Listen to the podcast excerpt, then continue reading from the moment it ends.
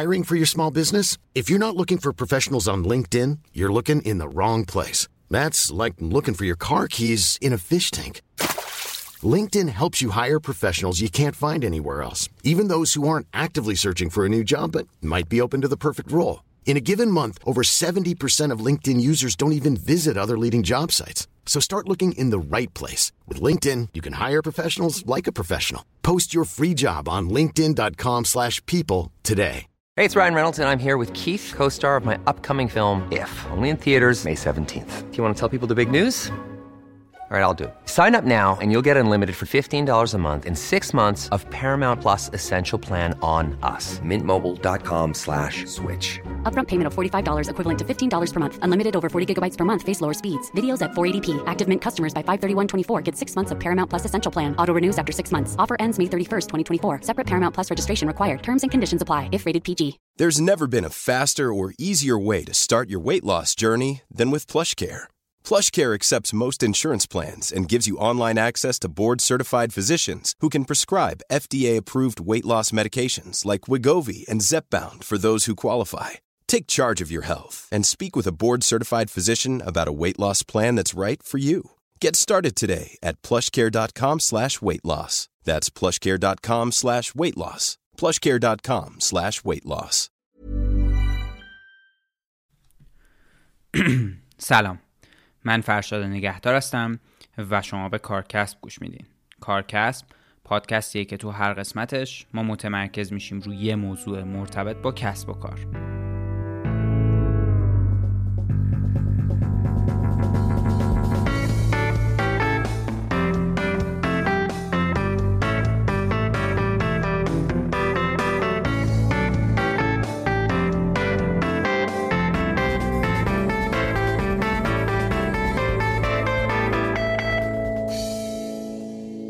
تو اپیزود دو ما در مورد تولید محتوا صحبت کردیم. اونجا پرداختیم به اینکه این موضوع چطور اتفاق میفته، چه نوع محتواهایی داریم و کلاً موضوع تولید محتوا رو اونجا باز کردیم. اما یکی از مهمترین المان‌ها تو تبلیغات و کلاً اصلی ترین پایه محتوای بصری بحث گرافیکشه. موضوع این قسمت از کارکسب هویت بصری یا هویت گرافیکیه. من برای اینکه متمرکز بشم روی این موضوع دعوت کردم از یکی از شاخص‌ترین افراد حوزه گرافیک توی ایران. مهمون این قسمت از کارکسب آقای ایرج میرزاعلیخانیه. آقای میرزاعلیخانی یکی از بنیانگذاران انجمن طراحان گرافیک ایران هستند. ما توی شروع از داستان آقای میرزاعلیخانی و داستان شکلگیری انجمن طراحان گرافیک میپرسیم، بعد متمرکز میشیم رو موضوع هویت بصری، از این میگیم که هویت بصری اصلا چی هست، از اهمیتش میگیم، به نکات جذابش میپردازیم و به یه سری راهکار اشاره میکنیم حول این موضوع برای شرکت‌ها.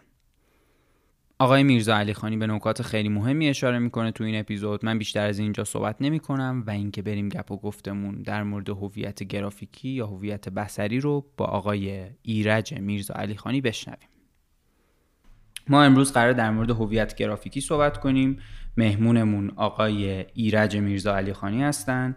آقای میرزاعلیخانی یکی از افراد تاثیرگذار گرافیک ایرانن، جزو هیئت مؤسس انجمن گرافیک ایرانن، مشاور تبلیغاتی شرکت‌های مثل تویوتا، استدلر، بیک، اتر بیک و همینجوری لیست ادامه داره و بنیانگذار شرکت آشنا و آتلیه پرواز هستن. من خیلی خوشحالم که دعوت ما رو قبول کردین. خیلی خوشحالم که اینجا با هم نشستیم و قرار در مورد هویت گرافیکی صحبت کنیم و مطمئنم که مطالبی که راجع بهش صحبت می‌کنیم خیلی جالب خواهد بود. سپاس فرشاد جان، خیلی خوشحالم که یه همچین شرایطی پیش اومده که تو این زمینه ها بشه صحبت کرد. واقعیت هم اینه که ما دو تا داستان تو مملکتمون داریم. یکی که به این جور به خیلی چیزا پرداخته نشده و صحبت نشده، باز نشده و بعد از اون تمام اینها مکتوب نشده. یعنی هر دوتای اینا مشکلات اساسی مملکت ما هستن تو در تمام زمینه‌ها. بله. به خصوص زمینه‌هایی که به اندیشه مربوط میشه که این چیزی که ما می‌خوایم توش صحبت بکنیم میشه یه بخشش هنری و یه بخشش اقتصادی مدیریتی و تو این زمینه برای همین کمبودهای خیلی خیلی زیادی هستش که باید درباره‌اش صحبت بشه. برای همین واقعا از ته دل میگم که خوشحالم که همچین شرایطی پیش اومده که درباره‌اش هرچند کوتاه صحبت کنیم. خیلی باعث افتخار ماست. البته ما همه اپیزودامون رو با داستان مهمونمون شروع میکنیم. تو این اپیزود هم میخوایم که از داستان شما بپرسیم، این که چی شد که امروز در جایگاهی هستین که هستین و این که چی شد که انجمن گرافیک ایران رو راه اندازی کرد. آه چقدر قشنگ.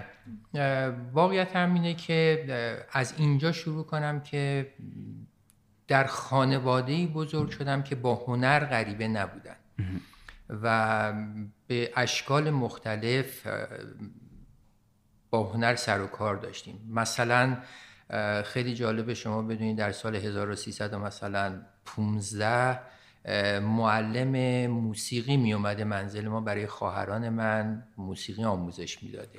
چقدر جالب. ببخشید هزار و صد و بیست و پنج اشتباه گفتم، هزار و صد و بیست و پنج. و این خیلی برای خودم هم جالبه که مثلا سال هزار و صد و بیست و پنج اصلا کسی به مغزش خطور میکنه و که این کار رو انجام بده، هرچند که اون شخص که حالا پدر و مادر من هستن آنچنان سرمایه‌ای هم نداشتن، یعنی کارمند بودن، یعنی یه حالت زندگی خیلی معمول متوسط خوبی داشتن. بله. کتاب همیشه توی خانواده ما جاری بوده. بله. پدرم هم به همین شکل مولوی رو از حفظ بوده، تمام مولوی رو، هم مثنوی هم شمس و فردوسی رو از حفظ بوده، سعدی رو از حفظ بوده، قرآن رو از حفظ بوده و این خیلی میگم ادبیات و هنر. دو تا از خواهرامو که مطمئنم نقاشی کار میکردن، سه تاشون موسیقی کار میکردن و به همین شکل این هنر توی خانواده ما جاری بوده تا میرسه به من که الان در خدمت شما هستم. برای همین اینو از اینجا شروع کردم که بگم زیاد یکهویی این اتفاق نیفتاد، یک پیش زمینه‌ای داشتش که با هنر ما آشنا شدیم. تو همین خط مسیری که میرفتیم جلو خیلی علاقه‌مند شدم به طراحی صنعتی و رفتم ایتالیا که طراحی صنعتی بخونم. اونجا خب یه سری مسائل پیش اومد که باید یه پیش زمینه هایی می داشتم تا بتونم طراحی صنعتی در ایتالیا بخونم که بیشترش ریاضی بود و و چیزهایی که به طراحی صنعتی مثل شیمی و فیزیک نیاز بود برای یک طراح صنعتی. بله. برای همین من باید یک سال اینا رو آموزش می دیدم تا میتونستم طراحی صنعتی رو شروع کنم. تو اون یک سالی که بعد آموزش می دیدم خب نقاشی و طراحی رو ادامه میدادم. با برا بچه‌های گرافیک آشنا شدم در ایتالیا و یواش یواش فهمیدم که چجوری شروع میشه برای اینکه یک جلد شکل بگیره.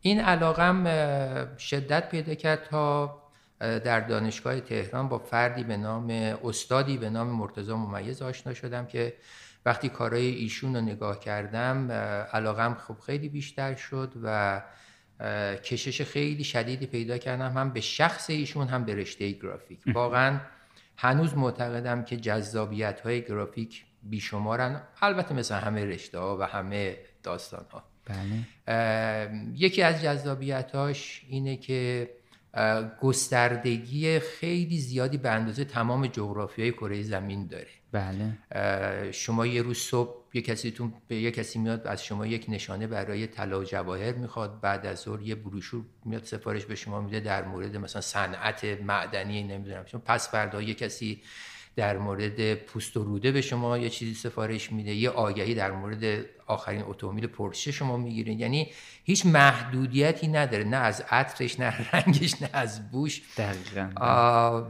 و حتی شکل و شمایل، یعنی این تنوع خیلی جذابه برای من. به اضافه اینکه تمام این تنوع میطلبه شما به همون اندازه جستجو بکنی و دانش کسب کنی، چون حرفه ما حرفه‌ای هستش که شما هر هر موضوعی که بهتون سفارش داده میشه شما باید آگاهی در حد سفارش دهنده داشته باشین. دقیقاً. یعنی اگه یک کسی میاد به شما یک نشانه جواهر سفارش میده، شما به اندازه اون جواهرساز باید از جواهرسازی مثلا حالا اگر سوژه باشه اطلاعات داشته باشین تا بتونی یک نشانه خوب بزنین. همین جستجوها و همین تحقیقها، پژوهشها یکی از جذابیت‌های بسیار بسیار عالیه. دومی ماجرای جذابیتش اینه که شما هر لحظه باید یک کار جدیدی بکنید، برای اینکه افراد قدیمی اومدن برای جواهرات یک نشانه، حالا مثلا توی این نشانه نشانه کار کردن، حالا شما به عنوان یک فرد بعدی چه کار می‌خواید بکنید، چه کار جدیدی می‌خواید بکنید، چون هر کاری شده که اون قدیمی انجام دادن دیگه. بله. در بهترین شرایط شما میشه یک کار که یک کسی مثلا سی سال پیش کرده رو انجام داده، این میشه بهترینش. دقیقاً. برای همین باید یک کاری بکنین که ورای اینها باشه و نزدیکی با مرتضی خان ممیز باعث شدش که از منظر دیگه‌ای به گرافیک نگاه کنم و اون منظر اجتماعی گرافیک هستش که فهمیدم ما یک داستان‌هایی تو گرافیک داریم، چون دغدغه‌های ایشون بود اساساً. ما داستان‌هایی توی گرافیک داریم که متاسفانه هنوزم اون داستان‌ها ادامه داره.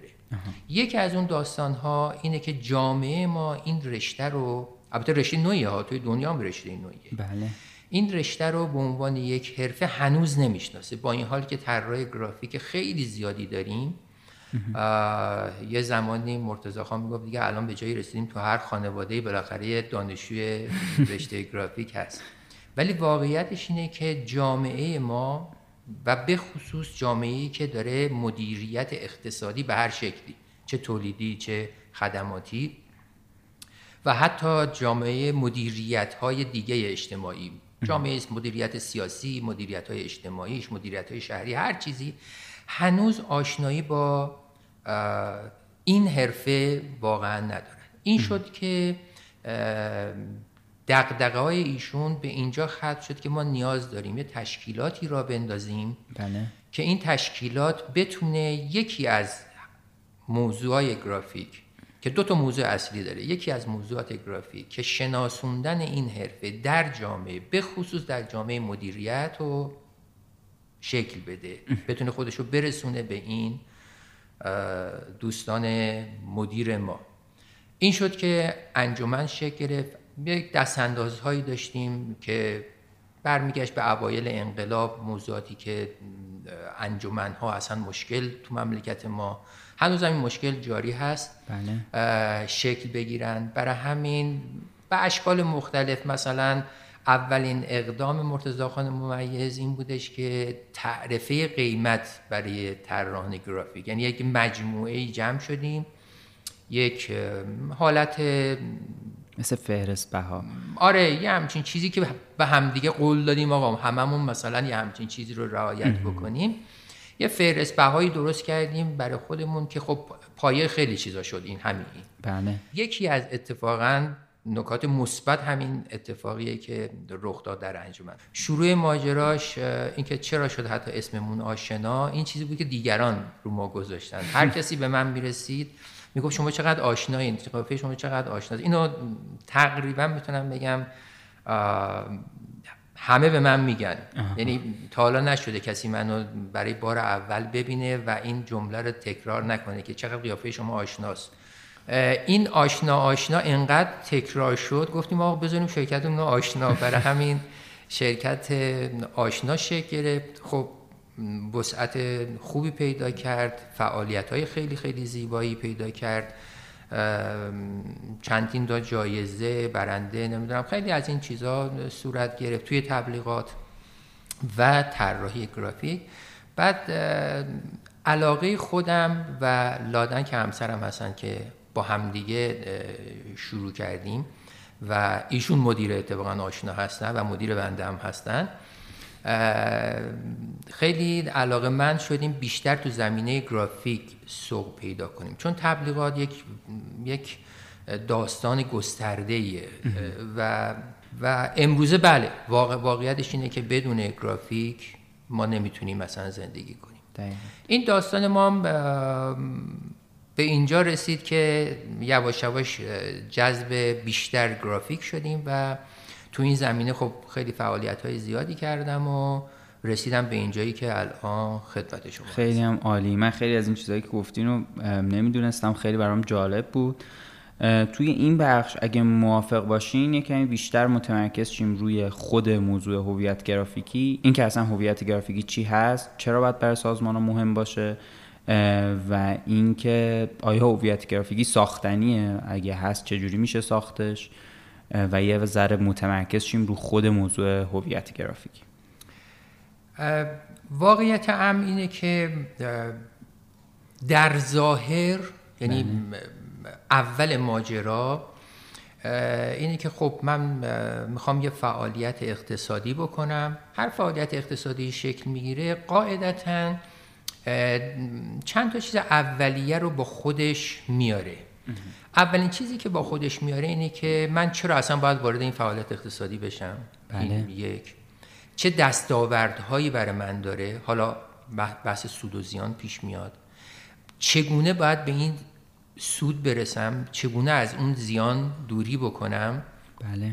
چگونه رشد پیدا کنم؟ و این چیزا چیزای اولیه‌ای که به ذهن هر کسی در فعالیت اقتصادی میرسه، چه چه تولیدی باشه، چه خدماتی باشه، چه اجتماعی باشه، اصلا فرق نمیکنه. بله. اسامیش فرق میکنه، شکل و شمایلش فرق میکنه، وگرنه سود و زیان تو همه‌شون هست. مثلا یه فعالیت اجتماعی، بله، به عنوان مثال من میگم آقا سیگار نکشین. خب این مشتریاش اسمش دیگه مشتری نیست، اسمش مخاطب. آره، مخاطب میذاریم، مثلا میذاریم انسانها، میذاریم نمیدونم یه چیز دیگه میذاریم. این ماجرای عرضه و تقاضا و این ماجرای سود و زیان اولین چیزیه که به ذهن هر کسی میرسه. بله. ولی همونطور که تو صحبت‌های قبلی من بیان کردم، همه اینا یک نمود بیرونی داره، یعنی یک چیزیه که ما اول میبینیم. اتفاقا یکی از نکات جالب حرفه ما اینه که دقیق نمیدونم ولی شاید تنها یا از معدود حرفه‌ای باشه که ما برای سفارش دهنده کار نمی‌کنیم. ما از سفارش دهنده پول میگیریم که برای مخاطبش کار کنیم. دقیقاً. شما وقتی مغازه مغازه میرین پول میدین مغازه‌دار، یه جنسی رو میگیرین ازش. شما وقتی که سوار یه اتومبیل میشین، پیاده میشین، یه پول میدین که اون شما رو رسونده. ما تنها شاید از معدود حرفه‌ای باشیم که برای کسی که به ما پول میده برای اون کار نمی‌کنیم. یعنی اگه من یه بسته بندی برای شما کار میکنم، حالا خیلی سادهشو بگم، بله، یه آگهی برای شما کار کنم، عملا برای شما دارم کار نمی کنم. درسته شما داری به هم پول میدی، ولی برای مخاطب شما دارم کار میکنم، اونه که باید در اصل من پول بده انگار.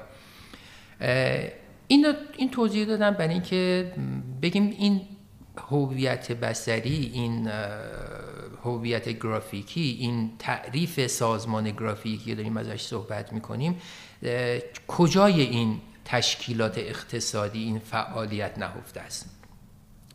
ما خیلی روی تولید صحبت میکنیم، خیلی روی محتوا صحبت میکنیم در هر شکلش ها، چه محتوای تبلیغاتی، چه تبلیغاتی باز به هر شکلی ها، چون همه اینا باز تعریف داره ها. بله. ولی اگر این محتوای تبلیغاتی در یک نظام بصری زیبا شکل نگیره، عملا حتی شاید به ضد خودش تبدیل بشه.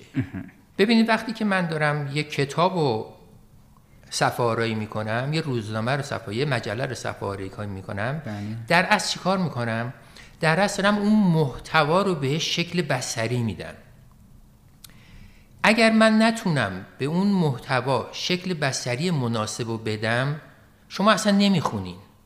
بارها شده خیلی چیزا رو شما دیدین، حتما این اتفاق افتاده، اصلا نخوندین یا نتونستین بخونین یا نتونستین یا نخوندین، علاقه من علاقه مندتون نکرده. کار طراح گرافیک اینه که شما رو علاقه مند بکنه به اون محتوا قبل از اینکه اصلا بفهمید حتی, حتی بفهمید محتوا چی هستا. ببینید توی پوستر اولین چیزی که مطرح میشه که این پوستر باید جذاب باشه برای همه. داید. یعنی یه چیزی رو دیواره، شما از کنار دیوار دارین به سرعت رد میشه، از یه کار خیلی مهمی دارین و حوصله ندارین به کسی هم جواب سلام بدین. این پوستر باید یه لحظه شما رو برگردونی، کلتون رو برگردونی به طرف پوستر رو برینا. پوستر خاصیتش اینه. بله. این که حالا اون تو چی نوشته میشه مرحله بعد. یعنی اگر من نتونم محتوای شما رو شکل بصری زیبا بهش بدم، حالا چه روی کاغذ باشه، چه روی مانیتور باشه، چه توی تلویزیون باشه، چه توی سینما باشه، هر جایی، اگر نتونم شکل زیبایی به محتوای شما بدم، عملاً محتوای شما رو خراب کردم. بله. این مثال کوچیک رو زدم برای اینکه ببینید چقدر کار گرافیکی مهمه. یعنی حتی شما رو تا مرز دور شدن از محتوا میبره اگر درست عمل نشه، تا اینکه علاقمند کنه، حتی اصلا شاید مورد درخواست شما هم نباشه، علاقمند کنه شما ببینید چی نوشته این تو. حتما اتفاق افتاده برای شما که موضوعی بوده که موضوع شما نیست، ولی به خاطر جذابیتش برداشتین ببینین تو چی بوده. دقیقاً. حتما اتفاق افتاده. اصلا نمیشه این اتفاق. بله خیلی اتفاق میفته. برای همین حالا اینو میخوام وام بگیرم که وارد حالا داستان شما بشیم، موضوع اصلیمون بشیم. برای همین ماجرای آن چیزی را که ما میبینیم، که حالا اینجا اسم شما میذاریم گرافیک، بله، آن چیزی را که میبینیم خیلی مهمه.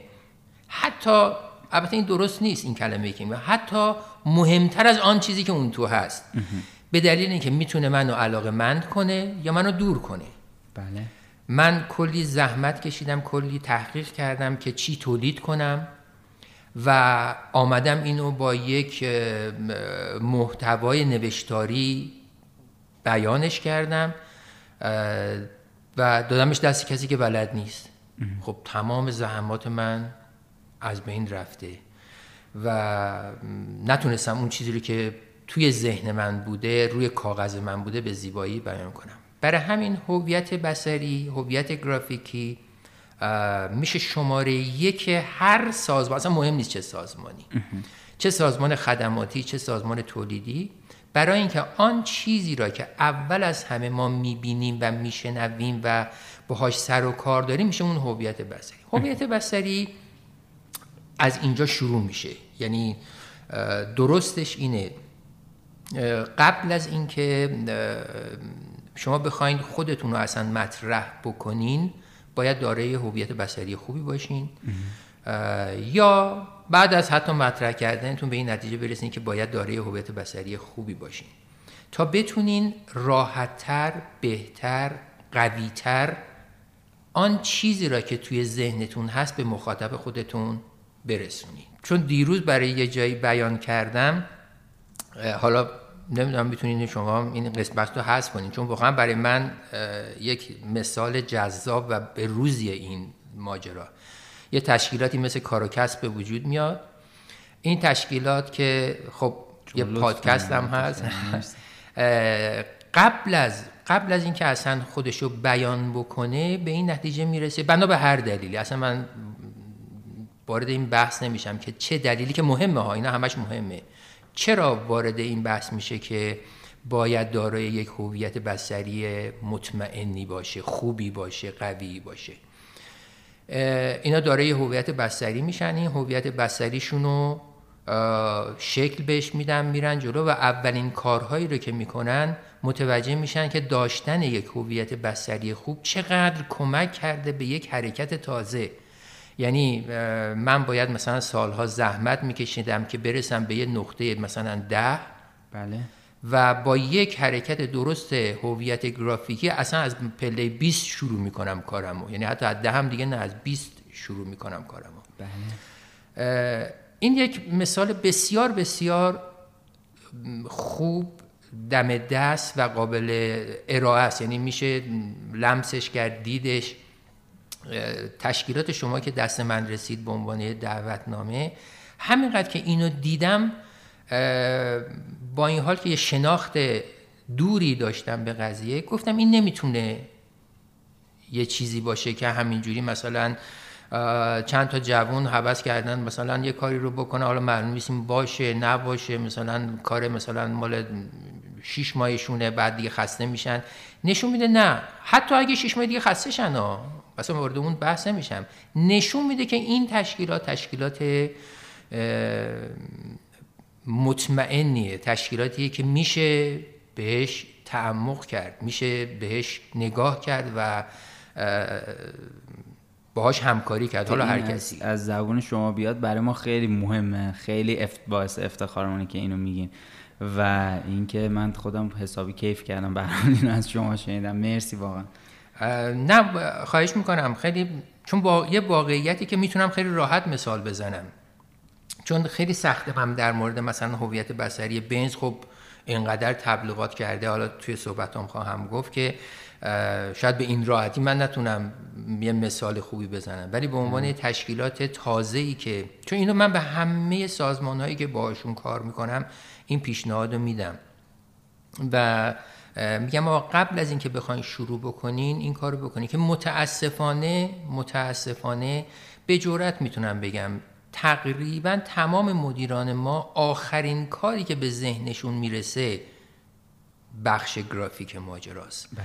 یعنی من شاید احساس کنین شوخیه، واقعا آدم همینطور میشنوه میگه شوخیه. یه تولید کننده رو میشناختم که وقتی تولیدشو کرد به این نتیجه رسید که خب این تولیدات باید بریزه توی دونه قوطی چیکار باید بکنه. بعد یادش افتاد که آقا باید طراحی قوطی باید داشته باشه، طراحی بسته بندی باید طراحی بسته بندی بشه. این نیستش که من برم تو بازار بگم که آقا مثلا یه بسته مثلا ده سانت در بیست سانت در سی سانت بخوام بگم آقا خب اینا رو بردار مثلا ببر. خب خب اصلا گیرم هم حتی این، خب این یه چیزی باید روش بخوره که معلوم بشه این مال کیه دقیقاً. و متاسفانه داشتیم. Hiring for your small business? If you're not looking for professionals on LinkedIn, you're looking in the wrong place. That's like looking for your car keys in a fish tank. LinkedIn helps you hire professionals you can't find anywhere else, even those who aren't actively searching for a new job but might be open to the perfect role. In a given month, over seventy percent of LinkedIn users don't even visit other leading job sites. So start looking in the right place. With LinkedIn, you can hire professionals like a professional. Post your free job on linkedin.com slash people today. There's never been a faster or easier way to start your weight loss journey than with PlushCare. PlushCare accepts most insurance plans and gives you online access to board-certified physicians who can prescribe F D A-approved weight loss medications like Wegovy and Zepbound for those who qualify. Take charge of your health and speak with a board-certified physician about a weight loss plan that's right for you. Get started today at plushcare.com slash weight loss. That's plushcare.com slash weight loss. plushcare.com slash weight loss. هویت بصری یا هویت گرافیکی به عبارتی میشه آن آنچه شما هستید در جایگاهی که نیستید. من اینجوری بگم بهتره. شما وقتی یک کارت ویزیت رو دست یک نفر میدین یا میفرستین برای یک نفر، یک پاکتی رو میفرستین، یک نامه‌ای رو میفرستین، شما عملاً اونجا حضور ندارین. معنی و مفهومش اینه که یک کسی اونجا هست داره از جانب شما حرف میزنه، میگه که آقا من این هستم، این کارا رو کردم، این این قدم‌ها رو برداشتم، این فعالیت‌ها رو کردم و اینو از شما میخوام. معرفی میکنه در واقع شما. برای همین هستش که میگم ماجرای بصری خیلی مهمه. حتما حتما حالا تو مملکت ما زیاد نیست، توی اروپا و آمریکا خیلی بوده، نمیدونم الانم هنوزم خیلی هست یا نه. تبلیغات پستی یکی از تبلیغات بسیار مهم در اروپا و آمریکا بود و توی فیلم ها حتما دیدین طرف میاد خونه میبینه مثلا یه بیست تا کاغذ ریخته دم مغازه، دم خونهش یا توی خونهش مثلا ریخته، برمی‌داره. حتما هم شما این صحنه‌ای که من میگم دیدین، یکی یکی میگیره میندازه بیرون، حتی باز نمی‌کنه پاکت رو. بله. بعد یهو یه دونه‌شو نگه می‌داره. ببینین کار گرافیک همون یهو یه دونه‌شو نگه داشتنه. اگر من کار گرافیک درستی انجام ندم، اون پنج تا دونه‌ای که همینطور ندیده انداخته توی سطل. دقیقاً. برای همین من اگر بتوانم در هر جایگاهی که هستم با هر نوع تعریفی برای اون جایگاه اقتصادی، بنیاد بنگاه اقتصادی که داریم صحبتشو میکنیم، با هر تعریفی نتونم هویت بصری خوبی داشته باشم، کسی بهم توجه نمیکنه، حتی کسانی که من میخوام بهم توجه بکنن. تو بازار هدف هم هستن، ممکنه به خاطر اینکه شما یه چیزی ندارین که در واقع جذب بکنه اون مخاطبو، ممکنه که وزارتش یعنی ازش رد شه، مثل همون نامه ها. حالا دقیقاً حالا مثال امروزش مثل فید اینستاگرامه که میرن بالا یه سری چیزا رو آدم همینجوری رد میکنه و روی چیزایی وای میسه. حالا شما مثال یه ذره اون پستیشو که زدین که نامه رو رد میکنه، میشه تعبیرش کرد امروز به آره، یه چیز شبیه. آره دقیقاً، خیلی درست گفتی، اینو باید یاد بگیرم تو صحبتام بیارم. خیلی ممنون ازت. آره دقیقاً، شما همین تو دون دون دون اصلا با این با یه سرعتی میزنی که شش هفتش با هم دیگه اصلا رد میشه، بستگی حالا به شرایط اینترنت و این چیزا داره. ولی واقعاً خیلی خیلی ممنونم ازت، اینو بهم یاد دادی. دقیقاً همینه. خیلی خیلی آگهی‌ها هستن که یک بار آگهی میشن و شما سالهای طولانی تو ذهنتون نقش میبنده. یک سری آگهی‌ها هستن که دو میلیون بار تبلیغ میشن، گفته میشن و باز شما هر دفعه میگن این چی گفت، نمیدونی چی گفت. میگین چرا یه چیزی تو این مایه ها بود، نمیدونم حالا دقیقاً چی بود. ببینید شما میتونین شما میتونین هزینه زیادی بکنین تا بالاخره اون کسی که باهاش کار دارین شما رو ببینه، شما رو بخونه و جوابتون رو بده، ولی هزینه زیادی باید بکنین. حالا یه پرانتزی باز کنم، دو تا مشکلات ما داریم. من بعضی وقتا نمیدونم بعضیا برای چی تبلیغ تو تلویزیون میکنن، چون به هیچ درد آدم‌ها نمیخوره. مثلا من سدسازی رو تو تلویزیون تبلیغ بکنم، من سدسازم مثلا. چند تا انسان تو کره زمین با من در ارتباطن که باید تو تلویزیون منو ببینن، من باید چقدر خرج بکنم تا تا یه نفر پیدا بشه که بیاد اون صدشو به من سفارش بده. دقیقاً. این فقط پرانتز باز کردم چون تبلیغ تلویزیونی بیش اومد. ولی برگردیم به صحبت خودمون. واقعیت همینه که اگر شما میتونین هویت بصری، هویت گرافیکی خوبی نداشته باشین، ایرادی نداره. خیلی باید خرج کنین. خیلی باید خرج کنین تا خودتون رو برسونین به اون کسی که میخواین. ببینین باز برگردم به کارکسب. شما میتونین یه دونه بسته برای من بفرستین، من علاقه‌مند میشم و فوریم تماس میگیرم و ارتباط برقرار میشه. بله. به جای اون میتونید ده دفعه منو دعوت کنین به کافه، پنجاه دفعه به من چولی کباب نایب بدین، شانزده دفعه واسه من هدیه بفرستین، شاید من جوابتون رو بدم یا ندم. بله. آره میتونین، یعنی انقدر منو نمکگیر بکنین که بگم با بالاخره دیگه این این دفعه هم یه چلو کباب به ما داد، حالا بالاخره ببینیم چی میگه این آخه. خب آره میشه، چرا نمیشه، ولی هزینهش خیلی خیلی هزینه بره. یعنی هویت گرافیکی نه تنها سهولت میده، نه تنها به ذهن میمونه، جلوی هزینه های بیشتری رو میگیره.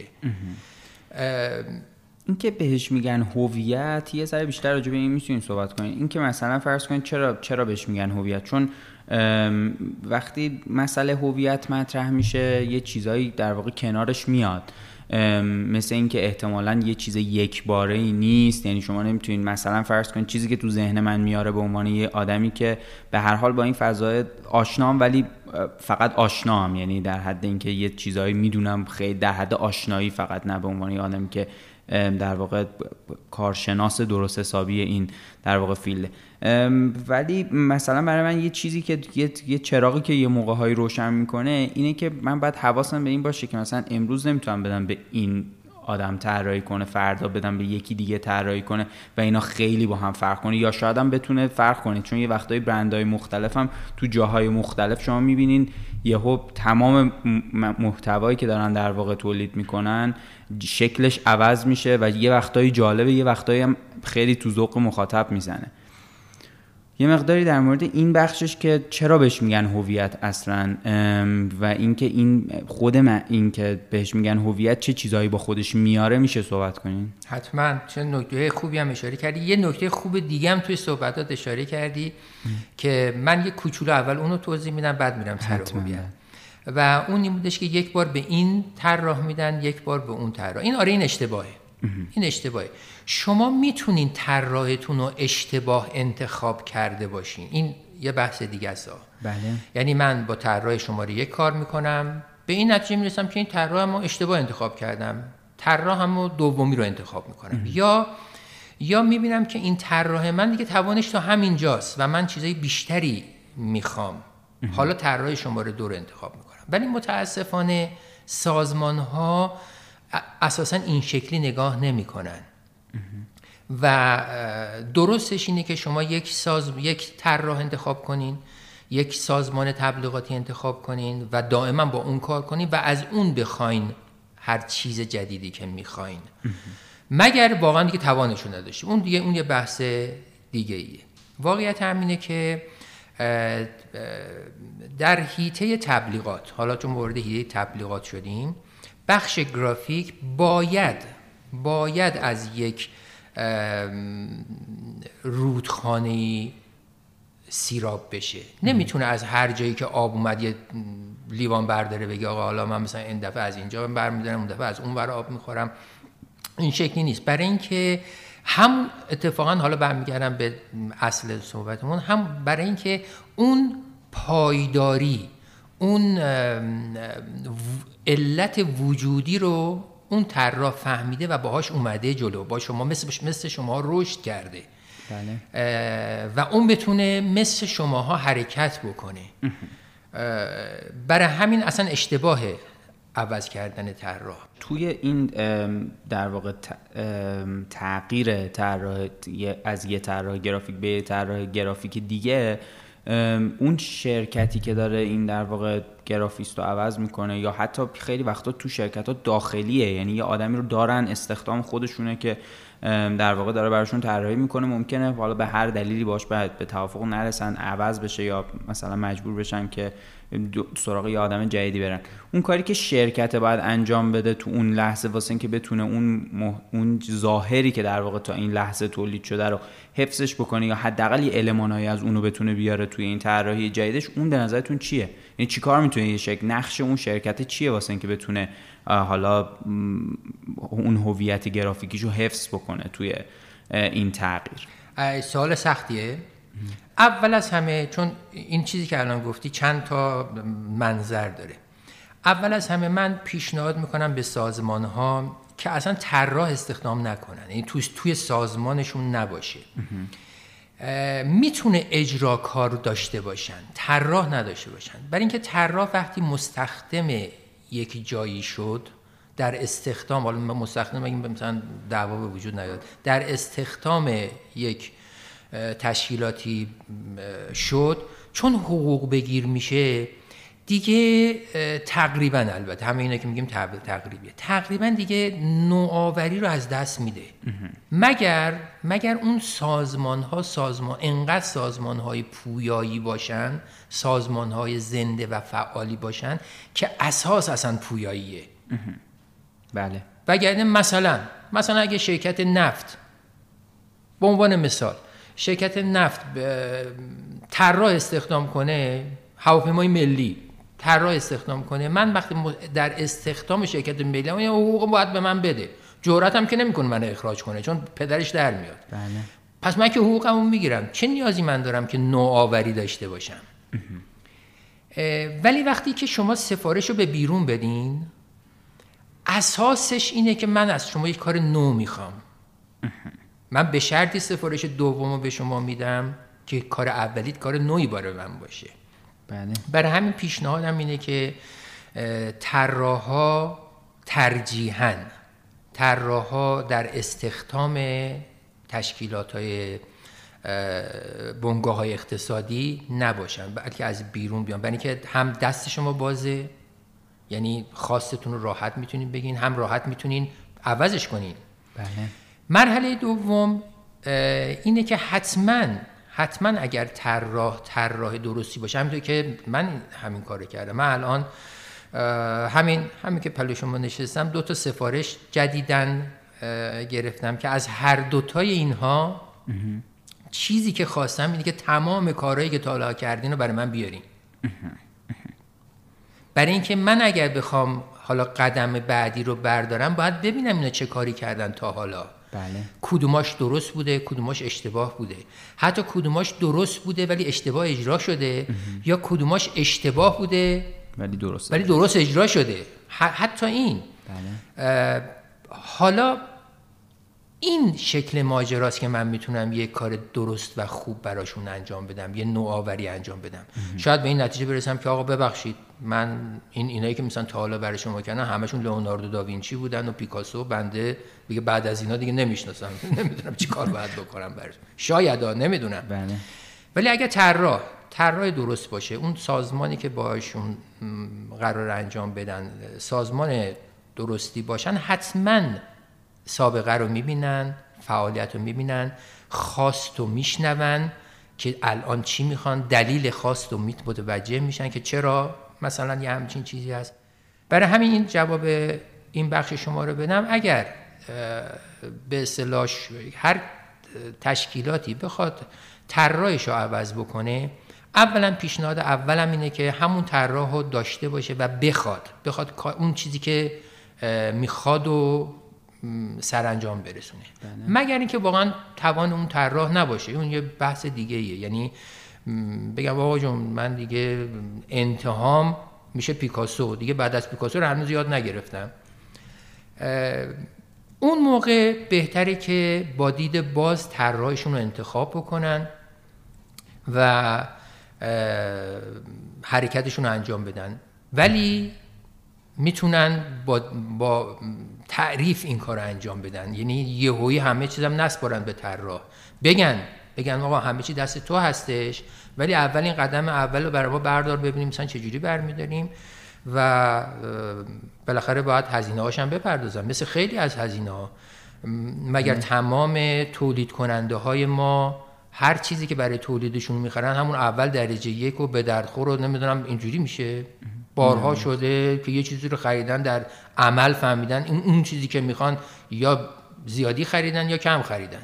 دقیقاً عین همونه، هیچ فرقی نمیکنه. شما هر کسی رو استخدام میکنین توی سازماناتون، از اول میدونین این مثلا دیگه انتهای همون آدمیه که برای اون قسمت خواستین. میتونه باشه، میتونه بهتر باشه، میتونه پایینتر باشه. برای همین هم یه آزمایشی میذاریم برای خودتون. برای همین در هر صورت میشه با دیدن تجربه، دیدن کارها، اون استخدام و شکل بهش. بله. اما حالا بریم سر هویت که بسیار بسیار سوال درستیه که چرا اسمش اصلا میذاریم هویت. هویت. ببینید واقعیت امینه که شاید کلمه هویت بصری، کلمه هویت گرافیکی خیلی سنگین باشه برای این موضوع. شاید حتی یه نمه درستم نباشه. بله. به ظاهر. بله. چون هویت یک معنای درونی و تاریخی داره. هویت اصلا چیز شکل دادنی نیست. شما میتونید شکلش بدین ها، ولی این شکل در طول تاریخی که معنای هویت پیدا میکنه. بله. برای همین مباحث هویتی یک مباحث درونی و تاریخیه، یعنی دو تا داستان داره، اصلا چیزی بیرونی نیست. برای همین هویت گرافیکی ظاهر اسمش یه اشتباهه اصلا، چون من قراره اصلا ظاهر شما رو بهش شکل بدم. اما چرا بهش میگیم هویت؟ برای اینکه معدم، چون اتفاقا همین بحثی بودش که همین دیروز صبح من با یک یک تشکیلاتی انجام میدم، برای اینکه این ظاهر باید در درون شما شکل بگیره یا درون شما قبول بکنه. دقیقاً. اگه من برگردم، این مثالی بود که بهشون زدم، اگه من برگردم بگم که آقا سازمان شما احتیاج داره که همتون باید کت شلوار بپوشین و همتون باید کروات بزنین، اما مثل خود من اصلا حوصله نداشتین کت تنتون، آقا دوست دارم من با بیجامه اصلا توی شرکتم راه برم. خب خیلی از سازمان ها الان هستن، حالا تقلیدی، چون خیلی مهمه. ببین تمام این چیزا من با حساب و کتاب تعریف میکنم. مثلا من یه فیلمی دیدم که تو این فیلمه نشون داده آقا مثلا گوگل چجوریه، بعد دیدم مثلا با دوچرخه مثلا فلان جا راه میره، پیتزا رو پرت میکنه مثلا اون یکی میگیره، مثلا یه اتاق خوابم گذاشتن، بعد من همین اونو میبینم میام تو شرکت خودم سرسره میذارم. درسته کار گرافیک میاد ظاهر شما رو شکل میده، تعریف میکنه و براش بها میذاره. اما اگر این ظاهر درون شما نباشه، تبدیل به یه چیز مسخره‌ای میشه. زمانی معنا پیدا میکنه که بشه هویت شما، بشه درون شما.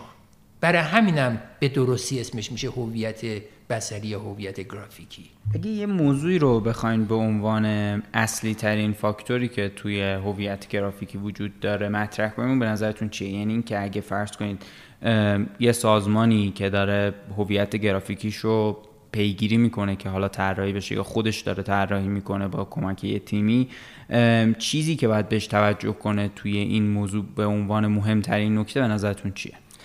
چه سوال قشنگ و خوبی، خیلی سوال خوبیه. من به صورت آکادمیکشو میگم. اولین چیزی که باید بهش توجه بشه نشانه اون تشکیلاته. نشانه یعنی لوگو. بله بله. نه لوگو یعنی نشانه. لوگو یعنی نشانه. منظور برعکسش بود. اولا یه چیزی حالا من بگم، ما بعضی از کلمات فارسی حالا یا فارسی عربی مهم نیست، یا کلماتی داریم که بهتر از کلمات اروپایی خیلی هم عجیب و غریبه. مثلا اونها چیزی به عنوان نشانه ندارن. لوگو یه بخشی از نشانه است. اونها لوگو دارن، لوگو تایپ دارن، ساین دارن، ترمارک دارن، خیلی چیزا دارن که ما به همه اونا میگیم نشانه. یعنی مال ما کلمه استثناء، خیلی استثناست. تنها چیزیه که ما داریم اونا ندارن. ندارن و نتونستن هنوز براش چیزی رو جایگزین کنن. نشانه حالا یا لوگو اولین چیزیه که باید سازمان‌ها بهش توجه بکنن. قبل از، خیلی مهمه، حتی قبل از اینکه بخوان کوچکترین حرکتی برای تفکر اولیه اون تشکیلاتشون بکنن. نشانه که طراحی میشه، دومین چیز با خودش همراه خودش میاره، میشه رنگ. اون نشانه با خودش میاره، چه بخوایم رنگ میاره، اون میشه رنگ سازمانی شما. یعنی بهتره بشه رنگ سازمانی شما، حالا یا مستقیم یا غیر مستقیم، بستگی به سازمان داره. مثلا من رنگ سرمه‌ای رو برای شما انتخاب میکنم، برای همینم هر جایی شما هواپیمای ملی کد شلوارشون هم میشن، کد شلوارشون میشه سرمه‌ای. اگه رنگ قرمز براتون معرفی کنم، رنگ مهمانداران توی هواپیمای قرمز میپوشن. برای همین دومین چیزی که با خودش برمقام میاره رنگ. رنگ. سومین چیزی که با خودش برمقام میاره محدودیت‌های استفاده این نشانه است. یعنی من میدونم این نشانه رو کجاها به کار میبرم، چون شرکت خوب فهمیدم. میگم یه شرکت هواپیماییه، پس نشانه باید روی بال هواپیما بیاد، روی بدن هواپیما بیاد. باید اونقدر بزرگ بشه، باید اینقدر کوچیک بشه که بیاد روی کت مثلا خلبان. پس من باید بدونم این چه کاربردهایی داره. برای همین بهترین شکلش اینه برای شروع نشانه باشه، و اگر حتی نشانه نیست، یعنی من نشانم بوده، حالا میخوام وارد هویت بصری یا هویت گرافیکی میشم، با نشانه همین رفتار رو طراح هم انجام بده. یعنی از نو بگه آقا انگار تو اینو نشانه رو تو طراحی کردی، حالا بیا تعریف واسش بذار اگر تعریف ندارن. این بهترین شروع برای هویت گرافیکی ماجرا و مهمترین و مهمترین.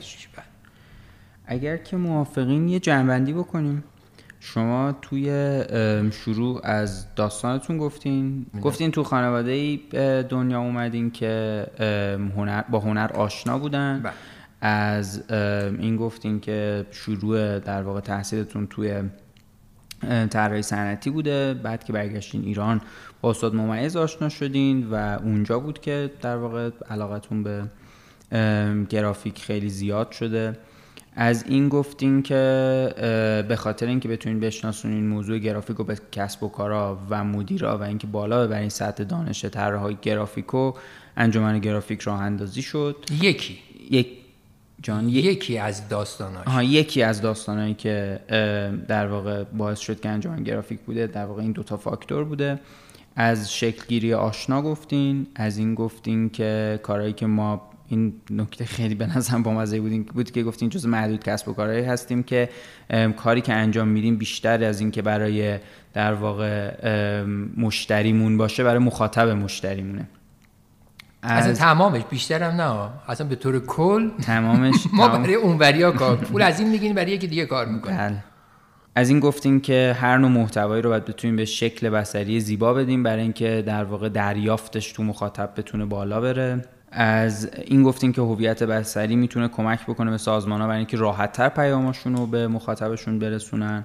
گفتیم مخ... متأسفانه تو کسب و کارها خیلی کم اهمیت داده میشه به این موضوع گرافیک. از این گفتیم که میتونه این در واقع توجه به این موضوع برخلاف اون چیزی که فکر میکنن مدیرات تو شرکت‌های مختلف که فکر میکنن هزینه‌هاشون رو بالا ببره، اگه یه ذره با دید بازتری نگاش بکنین میتونین میتونه هزینه‌ها رو کاهش بده و هزینه‌ها رو کاهش میده به جای اینکه افزایش بده. توی طراحی پیشنهاد دادین که شرکت‌ها نیرو استخدام نکنن و اینو در واقع از المان خلاقیت حرف زدین توش که وقتی که یه نیروی استخدامه احتمالاً تو گذر زمان خلاقیتش کمتر میشه، این وقتی که در واقع برون سپاری میشه به یه شرکت دیگه‌ای این المان خلاقیت رو میشه همیشه نگه داشت، به خاطر اینکه وقتی قطع بشه این ارتباط هم در واقع قطع میشه. از روی خود هویت در واقع گرافیکی یه مقداری صحبت کردین. از این گفتین که خود کلمه هویت یه ذره مفهوم بزرگیه، توش در واقع تاریخ داره یه مقداری و گفتین که زمانی مفهوم پیدا میکنه که از درون بیاد و به خاطر همین بهش میگن هویت. از در واقع هویت بصری رو با این شروع کردیم، مقدار راجع به هویت بصری توضیح دادین. گفتین که هویت بصری یکی از اصلی ترین کاراش اینه که اون جایی که خود شما حضور ندارین یه کاری کنه که در واقع معرف شما باشه، بتونه بتونه شما رو معرفی کنه، بتونه از زبون شما توی جایی که شما حضور ندارین صحبت بکنه. در مورد خود هویت گفتیم که یک کلمه نیست، یک در واقع مجموعه است که هم درونیه و هم تاریخیه. اینو من دوباره تکرارم کردم، به نظرم موضوع مهمی بود. از مهمترین موضوع تو هویت در واقع بصری و هویت گرافیکی گفتیم که به نظرتون نشانه است یا لوگوه و اولین چیزیه که شرکت‌ها باید بهش توجه کنن. در مورد این صحبت کردن که بعدش رنگ مطرح میشه و اینکه این رنگ و این نشانه کجاها میتونه در واقع استفاده بشه. من خیلی لذت بردم از این گپ و گفتی که با هم داشتیم. خیلی خوشحال میشم که بتونم توی فرصت دیگه باز از شما دعوت کنم روی موضوع دیگه صحبت کنیم و خیلی ممنونم که تجربیاتتون رو با ما به اشتراک گذاشتین و امیدوارم که باز یه جای دیگه توی فرصت دیگه حتما بتونیم باز از تجربیات شما استفاده کنیم. مرسی جانم، سپاسگزار از شما. امیدوارم که همین تشکیلاتی رو که امروز من دیدم و باش آشنا شدم قوی‌تر و پیگیرتر و مطمئنم همینطور هست، قوی‌تر و پیگیرتر و پربارتر باشه و به شما بعد گفت گوش کننده های شما گوش کننده های شما بیشتر بیشتر بشن. مرسی، خیلی باعث افتخار ما بود که در خدمت شما بودیم و ما هم خود امیدواریم که همین جوری که شما میگین بشه، تلاشمون هم در همین راستا میکنیم. خوب باشین. سپاسگزارم.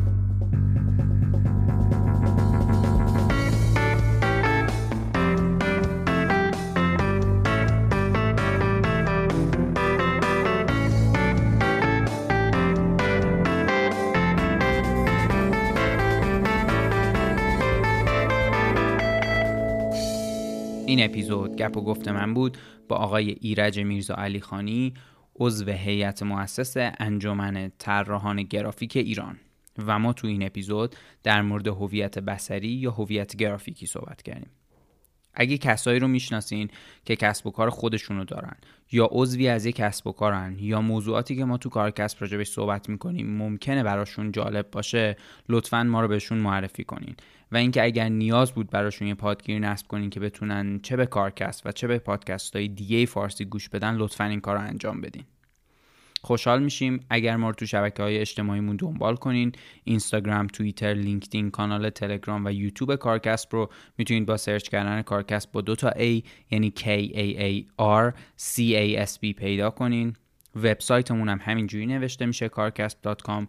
لینک تمام شبکه‌های اجتماعی و وبسایتمون رو توی توضیحات این اپیزود میتونید پیدا کنین. برای اینکه نظراتتون رو با همون مطرح کنین یا اینکه هر نوع انتقاد یا پیشنهاد یا مشکلی رو که می‌بینین بهمون بگین، لطفاً بهمون ایمیل بزنین. ایمیلمون هست info at karkasb dot com که کارکسبش همون شیه که گفتم نوشته میشه K A A R C A S B. همه کارهای گرافیکی که از کارکسب می‌بینین کار ایما علیخانیه و آرش افشار تو اجرای طرح‌ها کمکش میکنه. تمام ویدیوها چه یوتیوب چه تیزرها رو شاهین بهنامیان ضبط و ادیت میکنه. موزیک این فصل رو رها ثابتی ساخته. تمام اپیزودها رو نامی جمشیدی مقدم تنظیم و ادیت میکنه.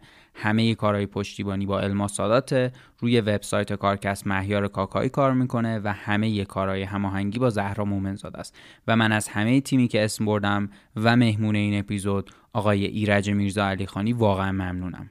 دمتون گرم که به کارکسب و کلا پادکست فارسی گوش میدین و امیدوارم که هر جا هستین خوب باشین.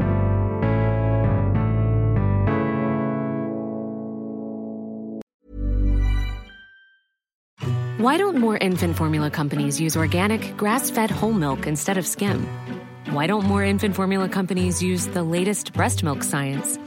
Why don't more infant formula companies run their own clinical trials? Why don't more infant formula companies use more of the proteins found in breast milk? Why don't more infant formula companies have their own factories instead of outsourcing their manufacturing? We wondered the same thing. So we made ByHeart, a better formula for formula. Learn more at by heart dot com.